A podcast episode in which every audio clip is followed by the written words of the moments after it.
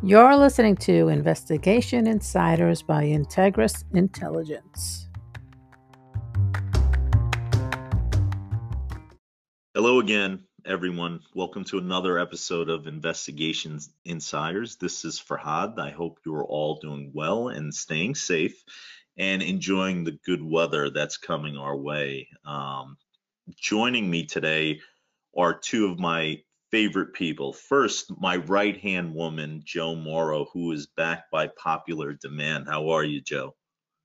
I don't know about that, but I'll take it. I'm good. Thank you. I'm happy to be back.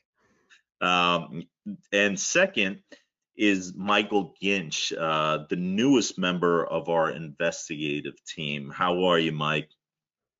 I'm doing well today. Thank you for having me on today's episode. Absolutely. Um, so everyone knows Joe and I. Uh, so just a quick background on Mike. He and I actually worked together at a different firm almost a decade ago, which is hard to believe. Um, he left there um, while I was still there and followed his uh, dream of becoming a law enforcement uh, agent uh, by joining the NYPD and during his time there, interestingly, he patrolled the area where I lived, uh, but where, where, I do live, and um, we always stayed in touch. And late last year, we started having conversations about reconnecting. Um, obviously, we came to an agreement, and Mike joined the firm uh, in January of this year uh, as one of our managers, uh, handling investigations. Um, we are, I know Joe would concur here. We are very, very glad to have him on board. Hopefully, Mike, the feeling is mutual. It sure is.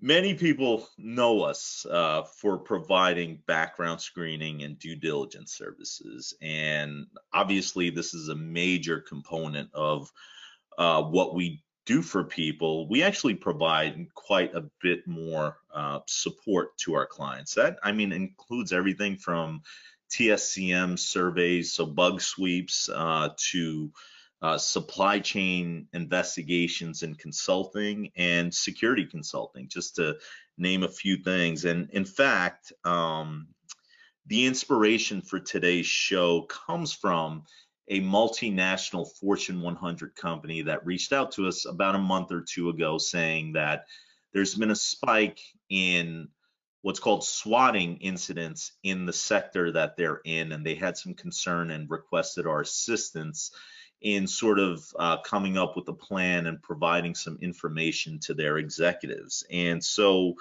um, we thought as we um, you know and, and we've heard from other people as well and so we thought we'd put out a episode that might give people some food for thought and get them thinking uh, and help themselves from becoming a, a victim. So joe um, can you talk a little bit about what swatting is and where it originated from? So um, what does swatting mean? The definition, it's the action of somebody making a prank phone call or electronic call to 911 or other emergency services to try to have them dispatch a large amount of armed police officers or a SWAT team, if you will, right to a particular address. The term swatting was coined by the FBI as a result of the number of swatting incidents. Um, so, what started at 2008 from online gamers who were trying to get back at each other over, I think it was a dollar fifty or two dollar bet over a game. One didn't like the reaction from the other, so he called in this SWAT and had police go to the to this person's residence, saying that somebody was being taken hostage or there was some kind of incident, which, as you can tell, creates a large uh, reaction for the neighborhood for this person what it does is really scare the hell out of somebody. This little joke has turned into such a harmful activity for, for people, creating such fear and harm in the neighborhood, even death, I think, on certain instances. Yep. Yep. Yeah. Yep. There's been a, a number of swatting incidents just recently in the news, and uh, many schools, corporations, executives have been victims. Um, and you couple this with the fact that there continues to be active shooter incidents um, all over the country, rightfully so, people are on edge. So, Mike, uh, maybe from speaking from uh, a former law enforcement perspective, can you talk about how dangerous swatting is? Yeah, of course. So swatting, you know, it's definitely probably one of the most dangerous situations for both law enforcement and the individuals, you know, at the location of the swatting event. You know, when police arrive at the location, no one, you know, has any idea why they're there. So this makes it extremely dangerous.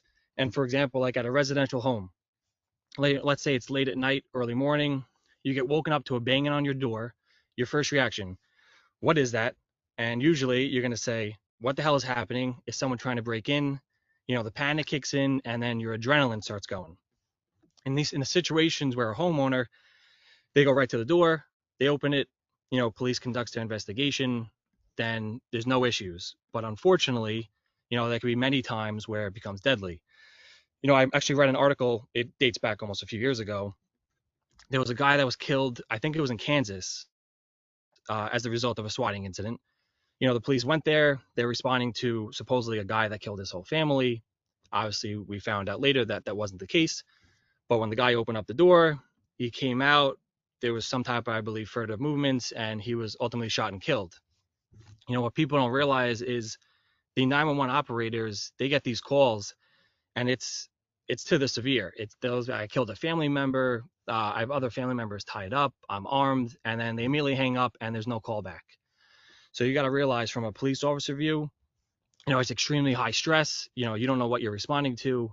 And I'm sure, like from a police standpoint, that you responded to many fake calls. Um, you're always told treat every call as if it's the same, uh, not the same. I'm sorry. Um, you got to go in there not knowing what you're going to be expecting. You, you know, if you get complacent, ah, you know, it might be fake. You don't know what's going to happen ultimately. So that's you know pretty much about like when you go to like a residential home. Um, you know, swatting events. You know, just to go off a second, they could be you know at a business, could be at a sporting event, any type. You know, uh, maybe a concert.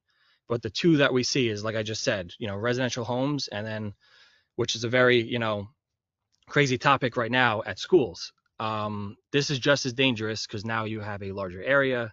Um, you know, you have students, teachers, they they don't know what's going on. So when you, they see a large presence, they're obviously not expecting that. Um, as from the police perspective, you have to go through that entire school. Uh, you got to make sure whatever that caller stated, you know, obviously did not happen, or if it happened, that you have to, you know, figure it out. Um, and one of the biggest issues is the students and the staff, especially for swatting incidents, they're going to be surprised to see you. So right. when you come into that room, and they're extremely stern. They're telling you commands, you know, lock the doors, um, don't speak to anyone, shut the windows. That just causes panic. And I think the biggest issue is when you hit like the, I mean, maybe even in some elementary schools, but more of the middle school and high school level, everyone now has a cell phone. So now you have these students, teachers texting their friends, their family, and they're telling them, hey, like we're on lockdown. They said that there's, you know, there's a shooter or whatever it is and now it becomes a huge ordeal when in reality it's just a prank so you know i'm sure people will say oh you know why don't they just enter speak to like let's say the front desk and if they say oh no like there's nothing going on like we're, we're sure of it then you could just leave. You know from the police perspective you can't just do that anymore. And i'm sure maybe in the past that's what was done but with the increase in school shootings you know you can't take any chances. And what, what's crazy is i remember back um, I think it was September of last year. I think in um, there was over 90 swatting incidents uh, across the United States, and it was all carried out by one person. I think the FBI from the article that I read. I actually just read it a few days ago. Um, it the guy was supposedly from like Northern Africa. I don't think they ever found him. They just were able to pinpoint it. But you know, it's crazy to think, you know, that people actually do this for fun. Yep. Yep. No, it's crazy. I mean, I can tell you just from being a parent. Um, you know, like my kids sometimes will receive emails saying, you know, we received, you know, whatever it is, a threat. We're looking into it. You know, the school's on lockdown, and we'll we'll advise you. I mean, immediately, just and and this is what I do for a living. I, I find it to be very very um, difficult to deal with, and and even knowing um, that something could be going on is is very difficult to deal with. So, one of the challenges that uh, law enforcement is um, facing regarding swatting is the fact that bad actors are typically very very savvy uh, like you're, you're talking about the guy from africa um, and are able to mask their identities um, which makes it impossible uh, to find and punish these folks right? So joe what's what's being done about that Uh, in the U.S., I believe it was 20, 2015, Congress passed the Inter- Interstate Swatting Hoax Act. So what this bill amends at the federal with the federal criminal code is to make this crime, this use of telecommunication systems, mail, or any other facility of interstate or foreign commerce to knowingly report false or misleading information with the intent to cause an emergency law enforcement response. This act makes the crime punished as a felony. Uh, convictions for this act can lead to prison time, fines, other penalties, depending on a number of different factors. So I believe that that's a good deterrent for some people who think it's a joke. If they know about it, this might might prevent them from do, taking action. sure i mean it's definitely all positive uh, but since the challenge is finding the people who are doing this, the penalties sometimes are almost a moot point. Um, so it's really, really important that you take the right steps to not become a victim, right? The biggest thing to do is protect your privacy. So, Joe, can you provide some tips on how people can protect their privacy? I sure can. We actually prepared something about this for our company. First thing would be to use a VPN, virtual private network. That limits the Wi-Fi, public Wi-Fi, people can get access to your information. You can avoid providing your email address. There are many people who, instead of providing their normal email address, will create a email and that's just used for shopping or other activities that doesn't tie back to you. Um, same thing would apply with your phone number, cell number. Try to limit who you're giving this out to. Use of a password manager, which I think is very important because that protects your passwords instead of putting them in a notes tab or something that people can get access to. It there's a lot of uh, security levels to protect your passwords. Um, along with that is a multi-factor authentication program or app. I, I use an app on my phone and that helps me protect it or getting the secondary text message. That's pretty helpful. Always secure your privacy settings on your phone, accounts, whatever you use. I, I double check everything to see who can access what. There's a lot of happening. There's a lot happening behind the scenes that you don't realize. With that, don't install um, unnecessary or unknown apps on your phone. You don't know where it's going to go. And after doing all of that for yourself, you have to also talk to your friends and family and let them know that what they share, if they're putting out information about you or tagging you, they're jeopardizing your privacy as well. So definitely share that information with those around you. Yeah, I, I think those are all really, really good points, Joe. And in fact, I mean, I think the FBI actually just put something out about like even using public chargers, right? Like if you go to a Starbucks or wherever where you plug in something to charge your phone, they're saying like, um, you know, bad actors have infiltrated that to kind of extract personal information. So, I mean, Wow. all of those are really, really good points. And, you know, it's interesting and uh, like, feel free to um, talk about this. Like, there are people that are actively working to steal your data, right? Like, would you guys agree, Joe, um, that that's a factual statement? A hundred percent, hundred percent. You know, we- I come from a trusting mentality, but once you start hearing about it, thinking about it, and you think it's private information, but it's out there. Right, right. And and so like Mike, just going off of like police work, right? So when you think about like a physical threat against you, right? Someone is trying to physically attack you. It's inherent in our thought process to physically protect yourself, whether that's to run, whether that's to fight, whether that's to hide, whatever it might be. It's inherent, right? That you think of those things. But because this is like a like a silent, almost like uh, undetected, not obvious, it's not in front of your face that it's attacking you. People can sometimes become complacent. What, do, what are your thoughts on that, Mike? Yeah, no, it's it's 100% true. Um, people don't realize, you know, everyone has their everyday jobs, and there's people out there that their jobs is to try and steal your information, you know, to sell it and then use it in, you know, obviously in the wrong manner.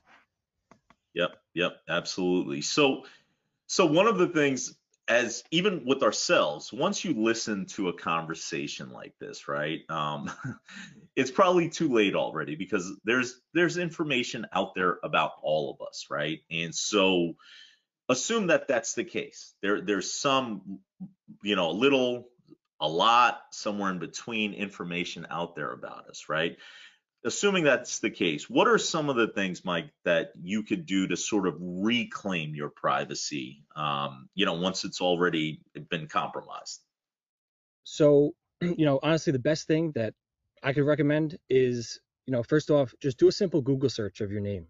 Uh, see what pops up. Keep it simple. Just do your first and last name. You're probably going to be surprised what information is actually out there. And because if you've never done this, you'd have no idea. Um, it's crazy to think, you know, that your address is out there, your phone number, even your email address. Um, you'll see it might even show your employers. Um, so the best thing to do is find out these websites that have this information that are that are um, making it public, and you have to contact each and every one and let them know, hey, you know, you you might have to prove that it's you, uh, and let them know that you would like your information taken off. Um, there are companies out there you can reach out to them. I don't know how much they charge you. I'm sure it's a you know a pretty penny and they'll do the work for you. But i always tell people do it yourself. Reason for that this way you can keep track of who you've already contacted. And what i would do next is every week maybe every few days do the name search again and see if these companies are actually following through with your uh, request. Um, unfortunately this isn't going to happen overnight. Uh, in, in reality it might even take months to limit what information is accessible online, but keyword there is limit because I don't think everything is ever going to be removed from the internet. Yep, yep, yep, definitely. Um, so you know, w- one of the things that um, I, I want to go back to is related to this, right? Like, so from a law enforcement perspective, right? Um, you talked about like uh, the dangers of the police officers um, showing up you know the people that are there being you know um, alerted and and now nervous about you know why are the police showing up the police already on edge because of the report that's being made right can you mm-hmm. talk about like the other issue of you know resources meaning police resources being tied up and um, on you know uh, basically um, responding to something that's fake. And then um, it turns out that you know it, it is fake and now you have all these resources the dangers that creates. Yeah of course. I mean i'm sure everyone sees it now. Across the united states unfortunately there's a manpower issue with the police departments. Um, obviously some departments are are feeling it more than others and just leaving the NYPD recently, there was a huge manpower issue. The biggest problem with that is, let's say someone calls in a swatting incident and you have, let's say, only 10 cops working that night. For a call like that, you know that all 10 cops are going to that location. So while you're there, and let's say it's at a school, if you're at that school, you got to realize there's, let's say, 50 to 100 classrooms. You're going room to room. And now let's say someone is really calling for help needs the police assistance. Now, you know, they're limited. You have these 10 cops that are, you know, figuring out something that is ultimately just a prank, and you have someone who really needs the police is going to be, you know, left there in the dust. Yep, yep. And and you know, I'm I'm following up on your reclaiming your privacy, uh, like the, what you talked about there with this particular section, because again, it's one of those things where, like, uh, I think we all play um, a role in in protecting ourselves, right? I mean, because again, the police and other law enforcement agencies, I mean, there is a limit to how much, how quickly, all those kind of things they can respond, right? So by by doing things yourself, a you're protecting yourself, but you're also helping to protect others by um, not becoming a victim and uh, drawing in resources that might be actually needed elsewhere. So, um, I guess point. what's that? It's a very good point. Um, yeah, I mean, uh, the it is. It, I mean, it's and it's common sense, right? I mean, it's it's a it's one of those things that if you're not thinking about it or you're not explicitly discussing it, I mean, how many people are really thinking about this, right? Yeah. Yeah. It doesn't So, come up every day unless you're affected by it. It's not something that you think you're, you're concerning yourself with. Yep. But when it Yep. does come up and you realize how much it affects the community and everybody involved, it's big. Yep, yep. And I, I think Mike's points about like again, you know, the resources being thin, uh, I mean, uh, that's really concerning, right? And it's not Yeah. because um it, it could that could be for a wide variety of reasons, but you know, at the end of the day, it's fact, right? It's not it's not it's Right. not a judgment, it's not a something that we're we're stating as kind of opinion. It's a it's a factual thing. Mike, do, would you add anything to that part of the discussion? Nah, I think we really covered everything. Okay. So um, for those that are are listening to this episode, um, I think I can't we we can't stress how important protecting your personal data is, right? Uh, unfortunately, um, this is one of those things um, where if you find out that there's a problem, it's harder to fix than if you were pro if you were proactive about protecting your data, right? So um, this is true both personally and professionally, right? So whether it is for your company executives, for you or your family, pay attention and do what you can to prevent from becoming a victim, right? And you know, something like Joe mentioned earlier about educating uh, your your family and friends, right? I mean, even even if you're able to impact one person or or a couple of people by just talking about this, I mean, it will make us all safer. So, Joe, what what are your thoughts on that?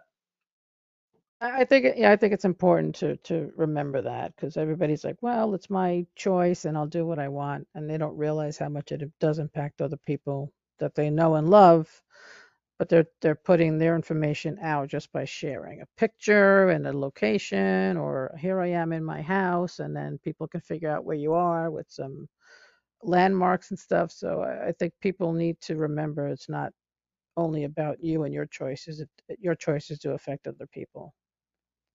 Yep, absolutely. Mike, any any last thoughts on the topic? Yeah, you know, I'll piggyback off of what you just said. You know, you have to be proactive in this. You know, you don't want to be reactive because by then it's too late. Yep, yep, yep. Uh, so, uh, you know, anyone, I, I guess, listening that has any questions or concerns, please uh, do follow up with us. There is a document that we put together that we'd be happy to send to you, which many, many of our clients and friends and family has found useful to kind of look at this, you know, both holistically and, you know, with with some detail. Uh, let us know, and we'll we'll definitely get that out to you. But you know, thank you again for joining us. Uh, thank you, Joe, for uh, again uh, joining me for another episode, and Mike for participating in your first of hopefully many. Um, Mhm. And until uh, next time, thank you all. Don't forget to follow us. We are on LinkedIn and Facebook, Instagram, Twitter, and YouTube.